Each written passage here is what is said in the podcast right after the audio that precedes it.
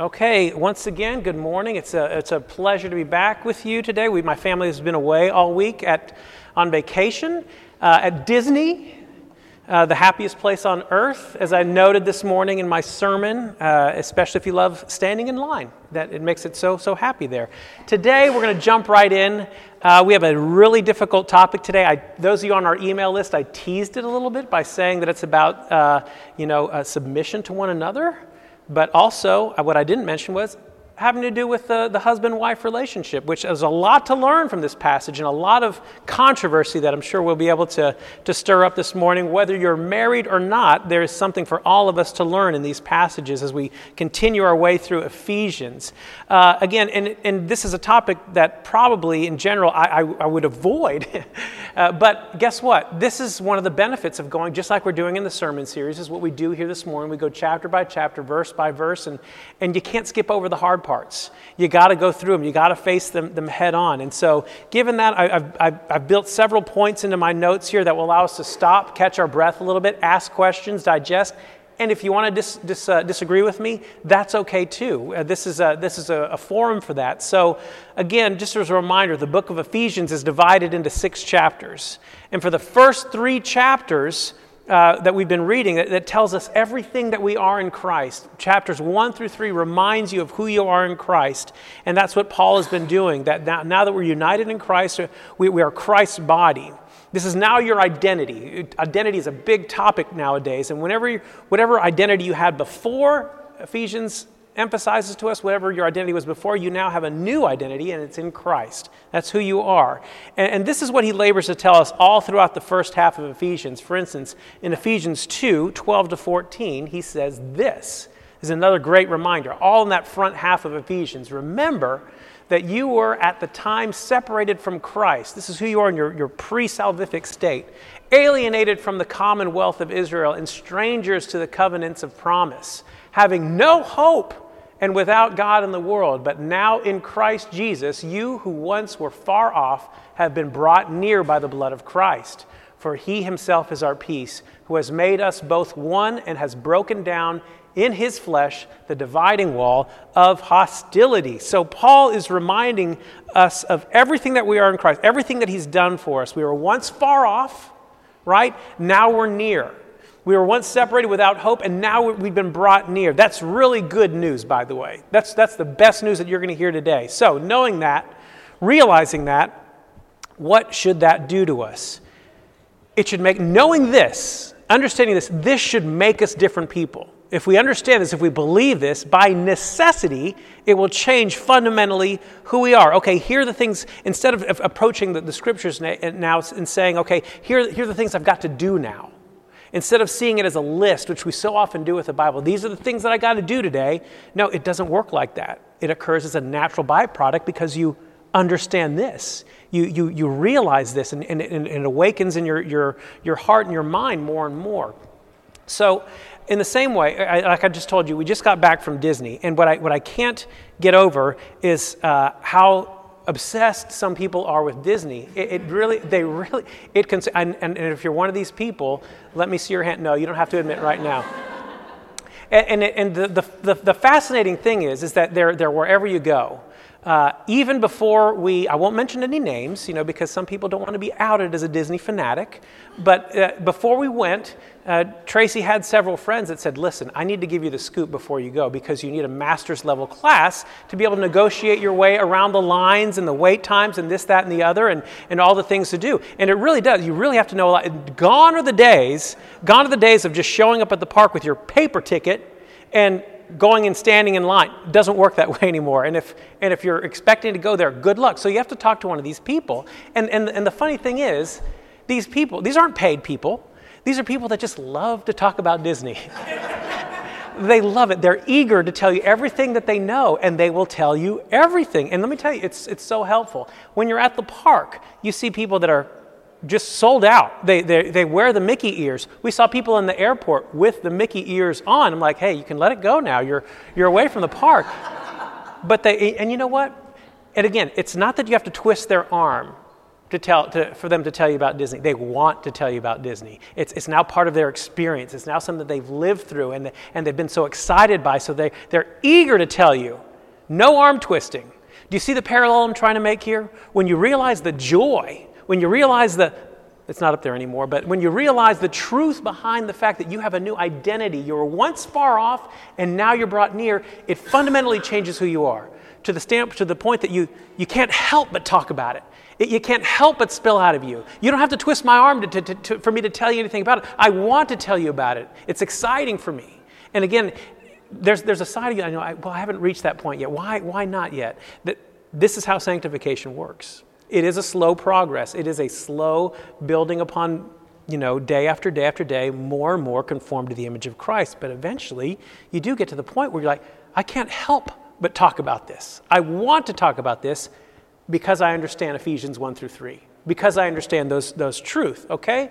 That's what Paul is reminding us of. Everything we are in Christ, how we're brought near, okay? We were once far off, now brought, brought near, okay? Now, I detail all this for a reason. We're reading a portion of Paul's letter of the Ephesians that is not without controversy. This passage is in direct conflict with what society tells us is sensible.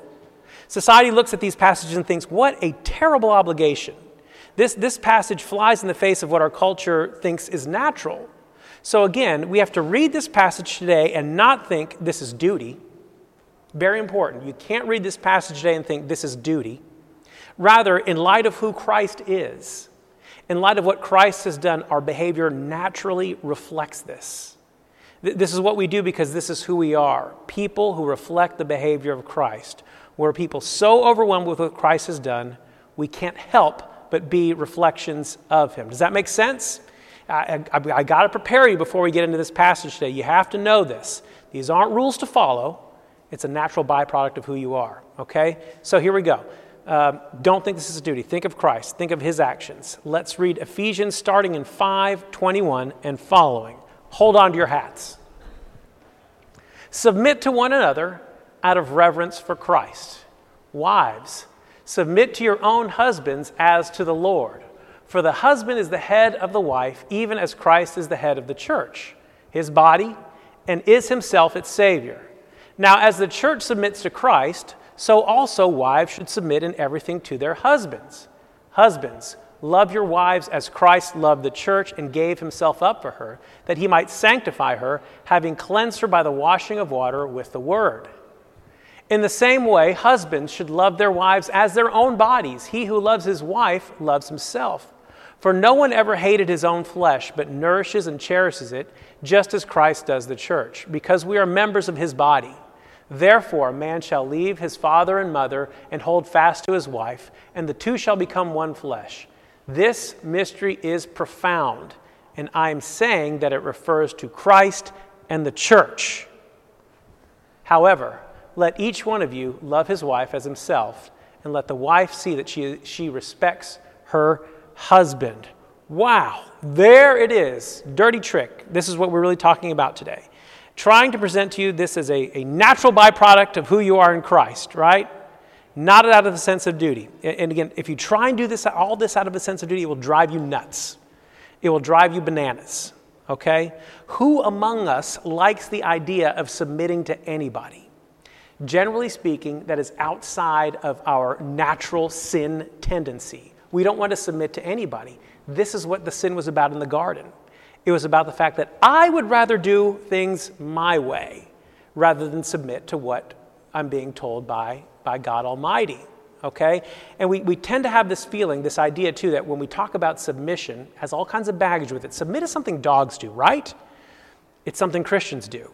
We mutually submit to one another. Let's see if we can understand what in the world is Paul, Paul is talking about. First of all, yes, of course, Paul is talking about marriage, but he's not just talking about marriage here. If, if your Bible is like mine, verse 21 doesn't start a new sentence and I, and I started on verse 21. It actually is the last clause of a long sentence that, that Paul began in verse 18. Let's read that. This was the, the runner up. Okay, I wanted to read you the, the, the big passage first, but now I want you to go back and say, here was the runner up to it. And do not get drunk with wine, for that is debauchery. Again, we're talking about marriage, right? Then all of a sudden, what is this? This is just right preceding it. Do not get drunk with wine, for that is debauchery, but be filled with the Spirit, addressing one another in psalms and hymns and spiritual songs, singing and making melody to the Lord with your heart, giving thanks always and for everything to God the Father in the name of our Lord Jesus Christ. Then our passage started today with submitting to one another in reverence of Christ. Remember, this is not a new thought. This is not suddenly, this, this, is all part of that same first clause that goes right into the passage that we're looking at uh, today. So again, Paul is describing what we were just talking about life in Christ. The natural byproduct of an identity with Christ, the natural byproduct are actions like addressing one another in psalms, in hymns, singing, making melody to the Lord, giving thanks, and then finally, after doing those things, submitting to one another out of reverence in Christ. Okay, so first you have to realize right off the bat, Paul isn't changing subjects here. Paul is not saying, okay, that's enough about life in the spirit, let's talk about marriage now, right? No, what he's describing with regard to the relationship of a husband and wife is the subheading under the broader heading of life in Christ, all right? This is what life in Christ looks like. This is what people who reflect the behavior of Christ look like. And if you're filled with the Spirit, then this is what marriage looks like. Okay, so by the time we get to verse 21, Paul is saying that, that one of the effects of the gospel is you serve one another.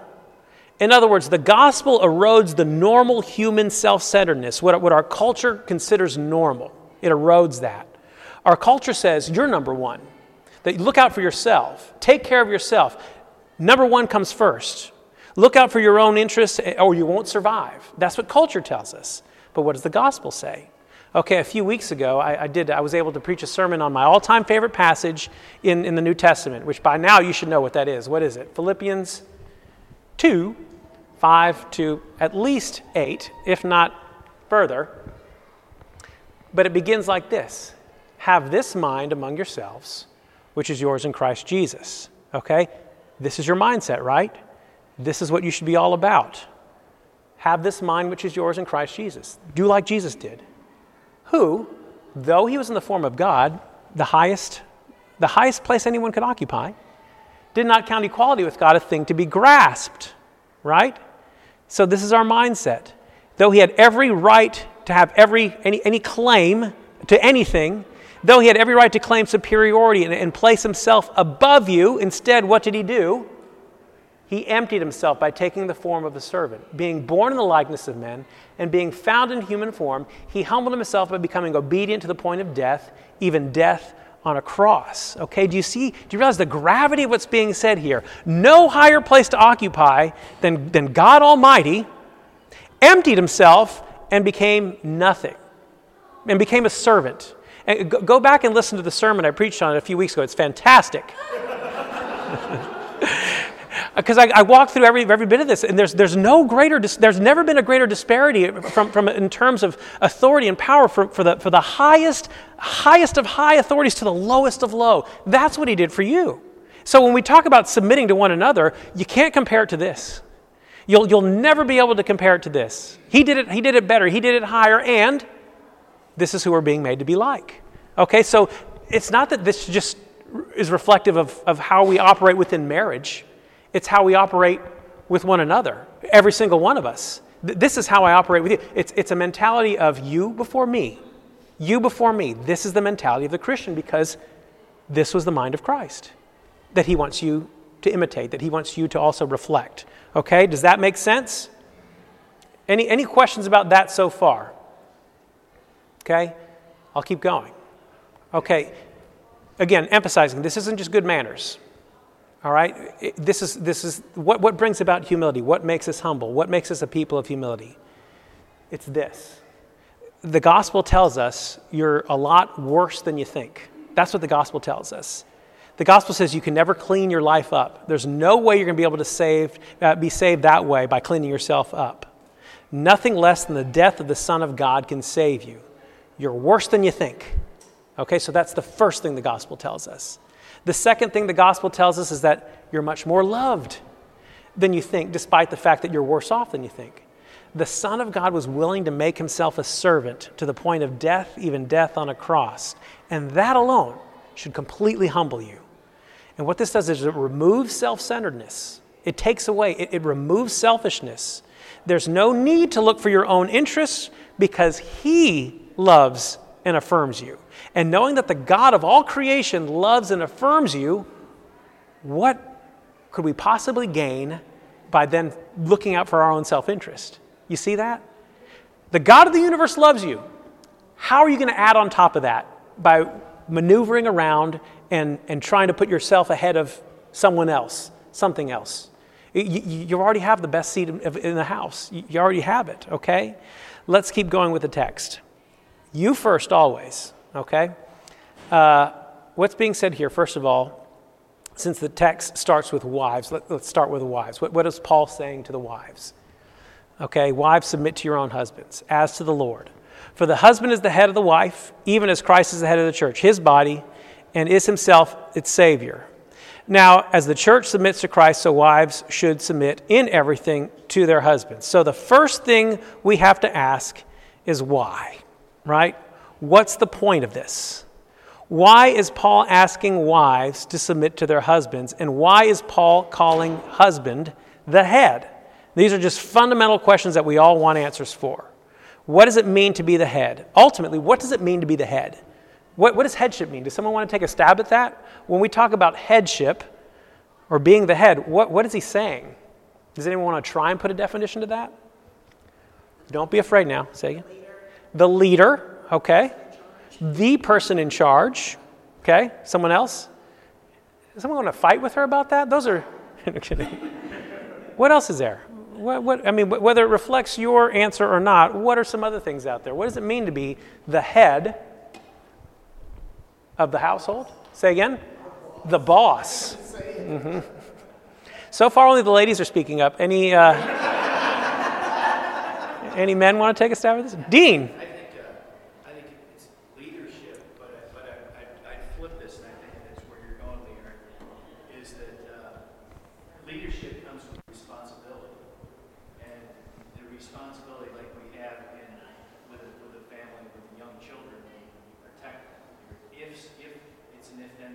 mm-hmm. this happens, I have to be prepared. Mm-hmm. Who's the head of the church? Jesus is the head of the church. Okay, now frame your answer around that. What does it mean to be the head? If you're thinking a reflection of Christ, you're on the right track. What are the things that Christ did? He was a representative, he was a protector, he laid his life down. He did have the final say. He is the final authority, but he did all those other things also, in addition, that was headship, that he reflects what headship should and does look like, proper headship. Okay? If you have any negative view or connotation of what it means to be the head, it's because we've probably littered it with other things that, that, uh, that are, quite frankly, not biblical. Okay? If, if headship to you is uh, about being domineering, we're, we're, we're way off track. We're way off track because was, was Christ domineering? No. Okay? So, headship, as it seems the Bible defines it, can simply be stated as, uh, in, one, in this first respect, final say. Again, the Lord has the final say. It means leadership. In the end, the husband is, is, has the leadership role and has the final say. When you can't agree, he has the final say. Now, to some of you, like, wait a minute, wait a minute, stop. Just hold on a minute. We're, we're getting through the, we have to get through the whole text okay? Because as soon as we hear that, immediately we try and assign meaning to that which is usually wrong. We try and throw in our own content and definitions, and, and, and, and we can't do that. We have to stop right here and ask why. Why place headship anywhere in the marriage? That's what a lot of people want to know. That's what a lot of people ask. Why do we have to have headship at all in the context of marriage? Why can't we just imagine it or, or, or make it an equal partnership, partnership 50 50 co heads, and share authority equally? Why can't it just be like that? Because again, you, you, have to, you have to look to Christ. You have to look what Christ is and how we are reflections of who Christ is. You have to remember exactly what marriage is. Can someone tell me that? Biblically speaking, what is marriage? Not a trick question, but biblically speaking, what do you know? What is marriage? Say it again. A covenant between between man and wife. What else is marriage? It's a picture of Christ in the church. All those answers were right, but that's the answer that I was looking for. It's a picture of Christ in the church. You can't forget that. That is so, so important because what we tend to do is we want to say well, marriage is really about us, that it's the ultimate thing. It's the penultimate thing. It's, it's a reflection of the ultimate. And if we are reflections of the ultimate, we have to reflect, we have to reflect it uh, faithfully. We have to make it as, as close to the real thing as, as, as possible. Okay? Biblically speaking, marriage is a picture of Christ's relationship with the church. All through the Old Testament, you, you can't get through the Old Testament, Testament without tripping over Israel uh, being referred to as his wife, sometimes in a very negative context, right? And then all through the New Testament, the church is referred to as Christ's bride. And in fact, the climax of the scriptures tells us the wedding feast in Revelation, where Christ is finally united with his bride, the church, we the church, are Christ's bride. This is why it tells us in Revelation, uh, in, excuse me, in this uh, uh, Ephesians uh, 5:32, uh, it says this. This is why he said, I paused when we read this. This mystery is profound. What is marriage? It's a profound mystery. It's not about you, it's not about your relationship here, and I'm saying that it refers to Christ and the church. We, we, we can't skip over that. We, we can try and define marriage as many ways as we want, but we can't ignore that. It's there in the text. So, what do you do with it?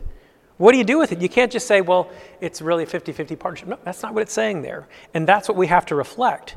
But there's a lot of responsibility loaded into here, too. There's a lot of responsibility. There's a lot, if we're going to reflect Christ, we have to reflect the full Christ, not pick and choose which parts of Christ we want to reflect.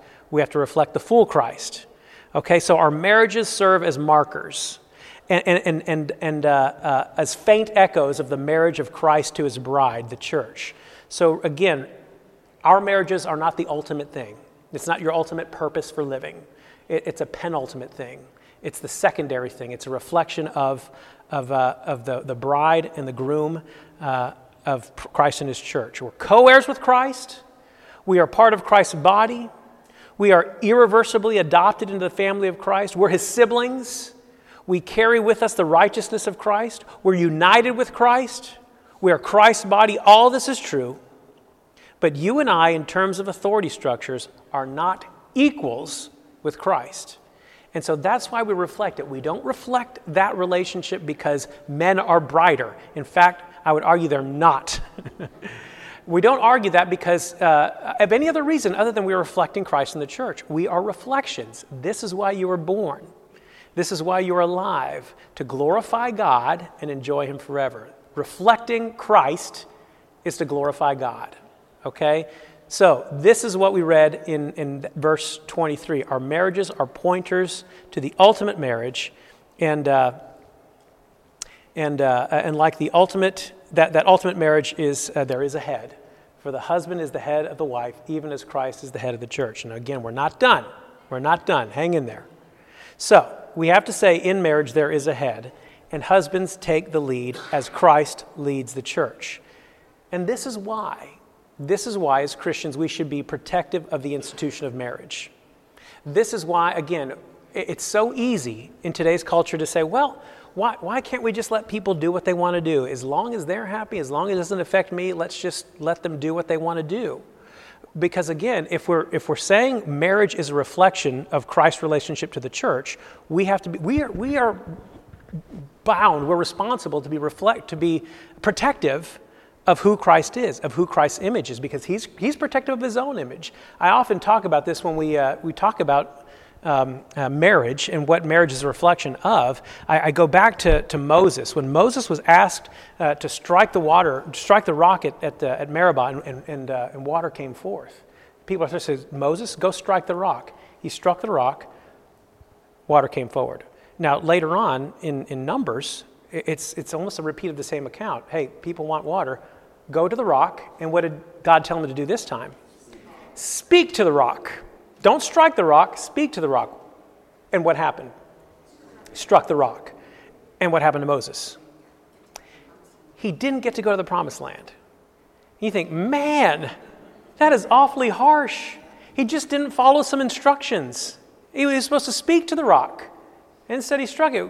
Loosen up right? Why, why was God so upset? because his image, because that rock was a reflection of Christ who would be struck once and then he would become your high priest. And so when Moses struck the rock the second time, he was monkeying with the image of God. And God says, Don't do that. Don't do that. I'm so serious about that, you're not going to get to go in the promised land. That's how serious he's about his image. And so when we talk about Christ and as a reflection, our marriage is a reflection of who Christ is and, and his bride, we can't monkey with that. We can't mess with that and say, well, well maybe it could be this too. No. It, it, is, it is his image. We have to reflect who he is and who he is in relationship to his bride. Does that make sense? And again, I, I really want you to be able to, be able to articulate that especially in today's culture, because again, what the culture tells us is just let live and let live. Let them be happy. Why do you care? I care because I care about the image of Christ. And that's why I, I again, I, I don't, I don't, I don't not love you. I love you. I love you. and that's why I share these things with you. That's why I can't withhold the truth from you because I believe it, it's not just about, oh, well, God made Adam and Eve, and, and that's true too, but there's a higher purpose. We are reflections of Christ and his bride. Make sense? Any thoughts, comments, or questions on that much so far? That's a lot, I know. 1035, we got to keep going. Any, any, any, questions? Please stop me if you. Yes.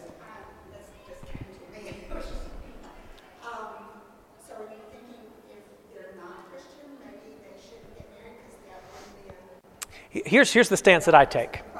Here's the stance that I take is that, uh, it, for instance, this, this is a, here's where the rubber meets the road. Let's just say you have a friend uh, who is uh, homosexual, and they ask you to be a part of, of the wedding, what do you do? This is tough. This is really tough because, again, you, you, you don't want to you don't want to make them unhappy, right? You don't want to uh, uh, offend them. But at the same time, I have a higher priority to Christ, and especially, especially if you're going to invoke the name of God at your wedding, I can't be a part of that. I can't be a part of it because, again, if, if what we're saying about marriage is true, that it's a reflection of Christ and his bride, I can't adopt anything other than what the Bible says marriage is. And, and, and I would hope that you, my friend, wouldn't want me to betray my conviction in that. And I hope you would understand that as my friend. And again, this is sometimes where, when, when, when the Lord says he, he came to uh, sometimes be a sword of division, this is where, where mother would be against mother and father against father. This is, this is where the rubber meets the road sometimes. And again, you don't do it in hate. You don't do it in anger. You can do these and express these things in love. Uh, because, again, not of who I am, but because of who Christ is. And I have to reflect who Christ is.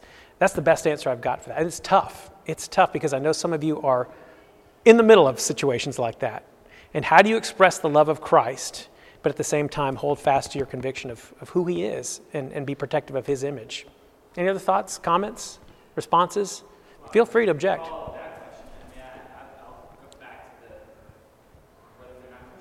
Yeah.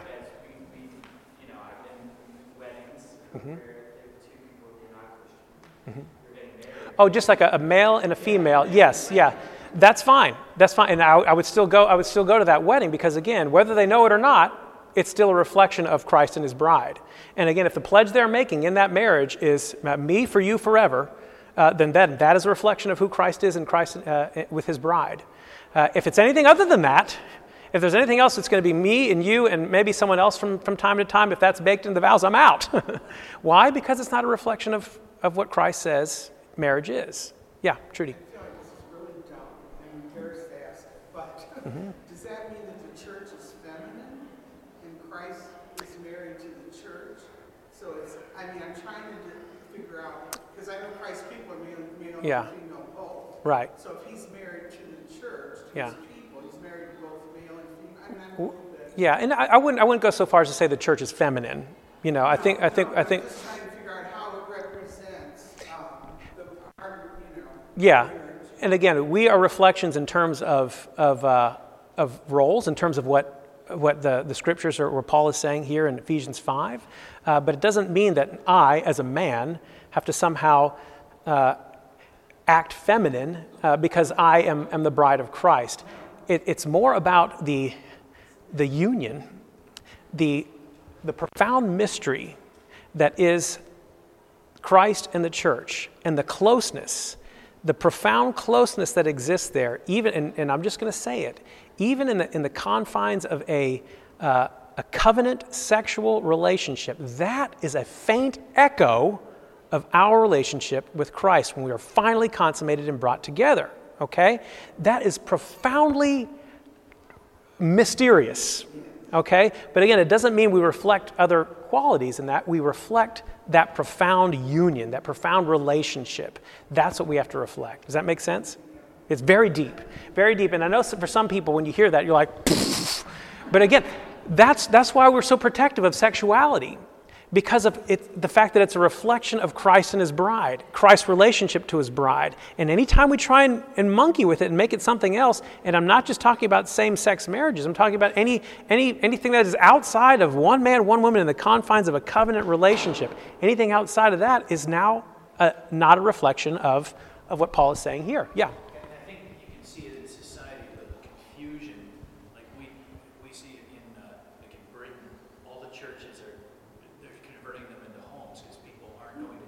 Mm-hmm. People aren't getting married; They're, they have partners. Yeah. there's, it's, it's an epidemic, but it's, you know, Jack the Baker is going through so much because he won't bake a cake for a homosexual wedding. These are all things because people can't. As a society, we don't. The word isn't isn't there. People naturally, hundred or two hundred years ago, people would have said, "Well, of course, you know, mm-hmm. he has the right to not bake a cake for, for this wedding." But when you don't have, when the word doesn't permeate society, people can't even yeah. their own laws and directives. They're confused. The, the reason we're so lost in this discussion is because we, we, we forgot about this. We forgot what it says about, about what marriage is, the profound mystery. And, we try and assign other definitions to it and what it is, and, and, uh, and try and establish a civil law that says, well, this is what marriage is. Well, no. As a Christian, I, I am bound to what the, the scriptures tell me marriage is, and we forget this. And that's why we, we, we're generally not articulate in these types of debates uh, because we, we go to the most fundamental thing no, man and woman, that's as far as I can get on this one, but just don't do it because Adam and Eve, that's all I know. You know? And again, that is true. That is true. But if you really want to, if you really want to engage into, in a conversation with depth to it, you have to know this. You have to know this. Uh, I'm going to continue on because I don't want to just say, okay, wives, here's your, we're dismissed. you know? Because again, this is not just reflective of marriage. This is true of, of, uh, of, uh, of, of, the Christian, okay? Uh, here's what the text tells us that man is never to exercise headship to please himself, okay? Th- this is what, uh, why I belabored to tell you that, that point of, of, of you first, you before me, the mentality of Christ, always you first, because look what it says in verse 25. Five, husbands, love your wives Okay, this is an awfully pregnant statement here. Husbands, love your wives. How? As Christ loved the church. That is a tall, tall order and gave himself up for her. Do you see what that means? Wives, submit to your husbands, and husbands, loves your wives as Christ loved the church and gave himself up. What was Christ's posture? What did he do? He did not count equality with God a thing to be grasped, but he emptied himself. That means he set his own needs aside and placed the needs of his bride ahead of his own. Again, what that means is that husbands must never exercise headship to please himself because Christ never exercised. We have to reflect the full Christ. He never exercised his headship in a manner that pleased himself. Never once. Not once. Do you see how the Bible puts firewalls around this concept of marriage? Okay? It allows for authority but insists upon selflessness. Okay? It allows for authority, but leaves no room to be selfish. There's no clause within this, this, uh, this, um, this, uh, this command, or not command, uh, or an institution of marriage that allows for, oh, yeah, you can be selfish here. It doesn't, male, female, husband, wife, no room for selfishness, ever. Not at all. Both husband and the wife are charged with taking on the posture of humility each serving the other. Why? Because that's what Christ did for us. We reflect Christ, the full Christ. Okay? Does that make sense? Thoughts, comments, questions? I want to put these in there so you can ask questions and, and even object if you want to. Okay? All right, let me, let me give you a practical example. Let's, let's try and make a, a practical example here. Uh, small example of what headship might look like in a practical sense. Again, I by no means have marriage mastered. Tracy's right here. She will tell you that, right? But I, I, see things that happen in our marriage that reflect this because, once again, Christ is in both Tracy and myself. His Holy Spirit occupies her heart, occupies my heart. And together, he, he is sanctifying us and hopefully both making us more like Christ. And so we should reflect Christ more and more. 20 years now we've been at this. We still haven't got it perfect, but we're learning as we go, okay? Tracy and I, in our room, we, we have our room divided uh, into, we have our house divided into different uh, rooms. You know, I am in charge of the decor and colors in some rooms, and she is in charge of the decor and color in other rooms. The rooms that I get are the garage, and that's it. now, now that's not to say that's not to say that I, I don't have opinions on the kind of stuff we do with the other rooms. I do have opinions, and there are times we come to an impasse. Okay, I can. There's a couple of distinct moments either we are at an impasse here. I like A, she likes B. Uh, I want to paint uh, the walls blue. She wants to paint them off white. Guess what color the walls are painted? Off white. off white. Why? The wall is painted white because the fact remains that Tracy is way better at that than me. Way better. She has an eye for things that I do not have an eye for. Uh, part of being a good leader, we were just talking about this a moment ago, is recognizing the strength in others. I'd be dumb to think that I could be better at this than her. She's been way at it way longer than I have. As a matter of fact, not too long ago, men, do you remember we had the chicken wing fling out here? All male event. Do you know what made that event go from good to great? Tracy. she at one point said, uh, she just came to me and said, just let me help you. Because again, my idea is I'm going to throw a bunch of chicken wings out there, and the primitive men that we are will go out there and eat chicken wings. End of event. Okay? She says, let me help you organize this. Let me help you put things. Uh, and let me tell you something. It was fantastic. It was fantastic. And the secret behind it was Tracy. She was it. Okay. Now, that's a smaller matter, but I use that just for an example. That's just an example. There are bigger matters that we deal with too, but the same principle applies. Being the head doesn't always mean taking the head position. Again, sometimes it's following the pattern and steps of Christ. And on occasion, yes, that means you wash feet as the head of the church, as the head of the household. Sometimes you do that. You wash feet. Your duties and roles and action can, can run the gamut. As Christ washed feet, he also is the head of the, of the, of the church. Okay?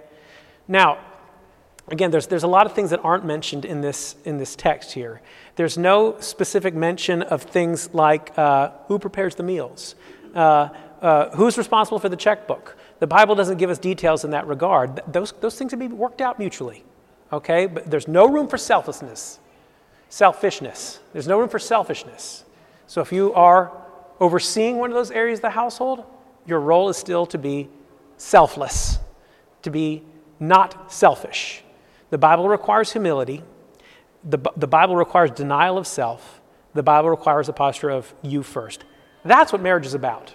That's what marriage is about. And again, by extension, this is what the Christian life is all about, whether you're married or not. Uh, my wife is to serve me as the head, and I'm to serve my wife as Christ served the church. Our job, as, as, as the job of every Christian, is to serve each other. We serve each other. We mutually submit to one another. And sometimes serving doesn't always match what we imagine serving to be in our minds. That's what we have to get past. That's what we have to lay aside. Not what are my impressions and images of what serving should look like, but what does Christ's image of serving look like, who gave himself up for the church, who emptied himself. That's what our service should look like, okay? Um, you know, once in a while, you know, Tracy and I, we, we work as consensus as a partnership in marriage. Once in a while, fairly seldom, I'd say, that when there's a decision to be made, a decision that, that can't be put off. If we don't agree, then yes, it's my job to make that decision. And, and the course, in that course, that decision, if I try and use my authority for my own gain or to please myself, then it's my wife's job to say, What are you doing? What are you doing? To come to me at, a, at if I'm being selfish as, as the head of the household, then it is her job to, to call me out on that and say, You're not reflecting the image of Christ. You see how that works? Anything else would be hurtful to me. If she just let it slide, it would be hurtful to me. Anything less than honesty does me a disservice. All right? Uh, thoughts, comments, question? What time is that? we may have to put a pin in it so I can get back to the. the but, but we have a couple minutes for comments or, or uh, questions or anything else. Does that make sense?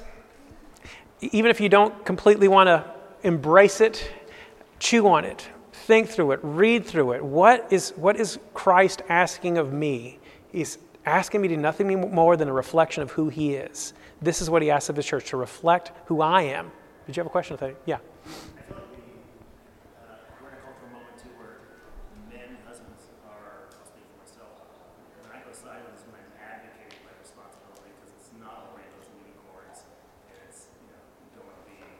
Oh, yeah. Yeah, I wish you could say that louder. Yeah, it, yeah. So, so what, he says when things tend to go sideways in his own marriage, he's saying he's speaking of it's when he's advocating responsibility, when he's not doing the things, not, not reflecting the posture of Christ. And so again, when you introduce that element into marriage, where you're abdicating a responsibility, where you're not reflecting the posture and the humility of Christ, of course things will go sideways. And if then you're going to still insist upon headship, follow me, and you're not reflecting the image of Christ, it's disaster. That's why, that's why marriages go south. It's because, again, someone somewhere is not reflecting the posture of Christ. Right? Did I categorize that right? Someone else? Uh, yeah, go ahead. Yeah, please, go ahead. Uh, well, I was just wondering since, um, since we are not, men aren't like infinite wisdom and mm-hmm. perfection, like Christ was.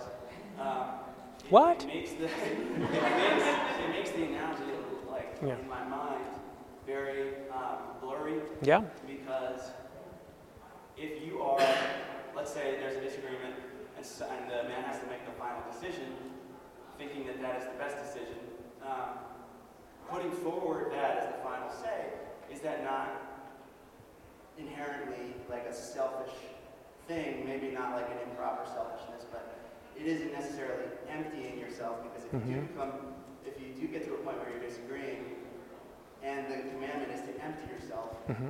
for, the, for the church, for, for the bride, then wouldn't you necessarily always yeah. go with what the bride is?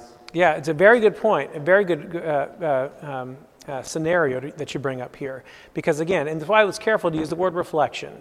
Because, like, like a, a, real reflection, whether you're reflecting your face into the image of, of water, it's not. So sometimes it's going to be it's going to be obscured. Sometimes it's going to be distorted, okay? Not because of any fault of his, but because we are not good at reflecting, okay? And yet, there'll be occasions where uh, you're asking, you're at an impasse, and because of the fact that you're a sinner, you're a Christian, you still have impulses that are fundamentally self serving. What do you do? What do you do in those situations? That's why so you have to ask yourself, is what I'm is the decision I'm making here ultimately reflective of Christ? Is somehow advancing the cause of Christ? That's why this is so important. That's why community is so important because if I am doing something that is out of line with, with who Christ is, reflecting the nature of Christ, my brother, my will come. What are you doing? What are you doing? You are not reflecting the. We, we, we have these guardrails around us. The body of Christ stop you before you make a, a, selfish decision under the guise of, well, I'm, I'm the head of the household, which again, sometimes the head of the household is wrong. And, and, and again, it's okay for the, the, the wife to say, I think you're wrong. and again, but again, that's why we surround ourselves with the body of Christ. Make sense? Yeah. Does it help a little bit? Mm-hmm. an impulsive way. Yeah. And if you're really asking those questions, is this really reflecting Christ? Then you're having a conversation with that as a pair, then it's much less. Absolutely. Absolutely. Yeah, you're both child of the King. You're both filled with the Holy Spirit. And again, uh, my wife all the time points things out at me that says, you know what? That's not reflective of, of, uh, of Christ. All the time. All the time. And again, I could either humbly accept that or I can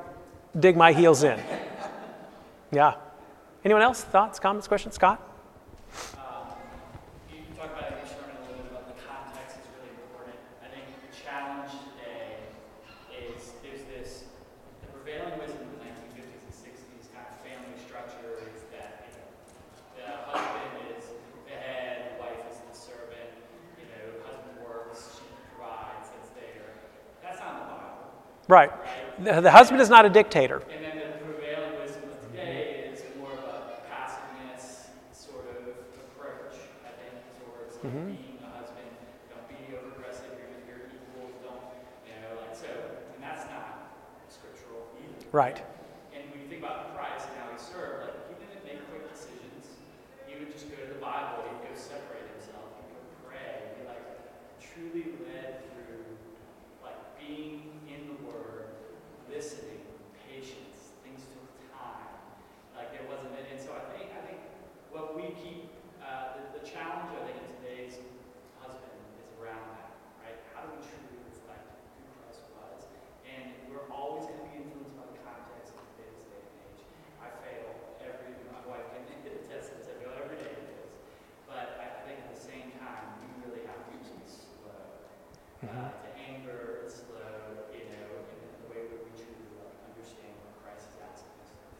our selfishness is going to keep asking not just about the selfishness, because that is definitely almost every decision we make our selfishness gonna be a piece of this, but it's also the culture. Mhm. We're going to constantly we're either influenced by the culture of our parents or maybe that where we grew up or influenced by the culture of what we're seeing around Yeah. us. We have to like, That's something that, uh, for those of you that were in the early service, you saw David Filson uh, do a baptism, and he, the, the, the girls that he was uh, baptizing, uh, the parents had been taking him through the, the, the catechism, and he quizzed them right there on the stage. David loves to quiz people, by the way.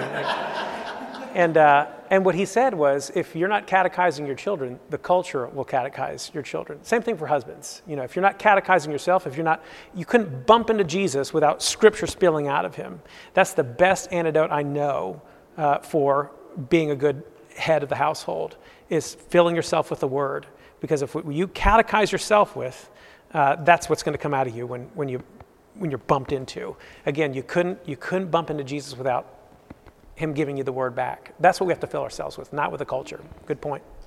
All right, Millie? Mhm. I love at the very end, in verse thirty-three, when he says that the husband is to love his own wife he's even as himself, and the wife will see to it that she respects her husband. Mhm.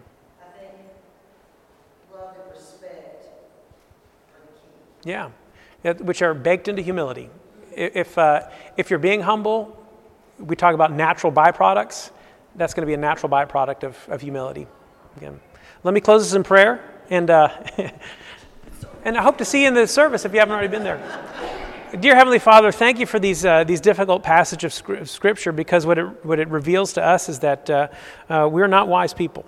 Uh, we don't have all the answers, but your word does. Help us to follow it. Help us to, to ingest it. And help us to, uh, uh, to make it the air that we breathe so that, like Jesus, when, when people bump into us, the scriptures pour out of us. Uh, help us to, to hide your word in our hearts so that uh, it's our, our, guiding, our guiding force. Uh, along with your Holy Spirit, Father, guide us as we leave here at this place and, and uh, go before us. Uh, allow us to, to give hope uh, to those who are in desperate need of it, uh, of hearing your gospel. And we pray these things in the name of Christ. Amen. Thank you all.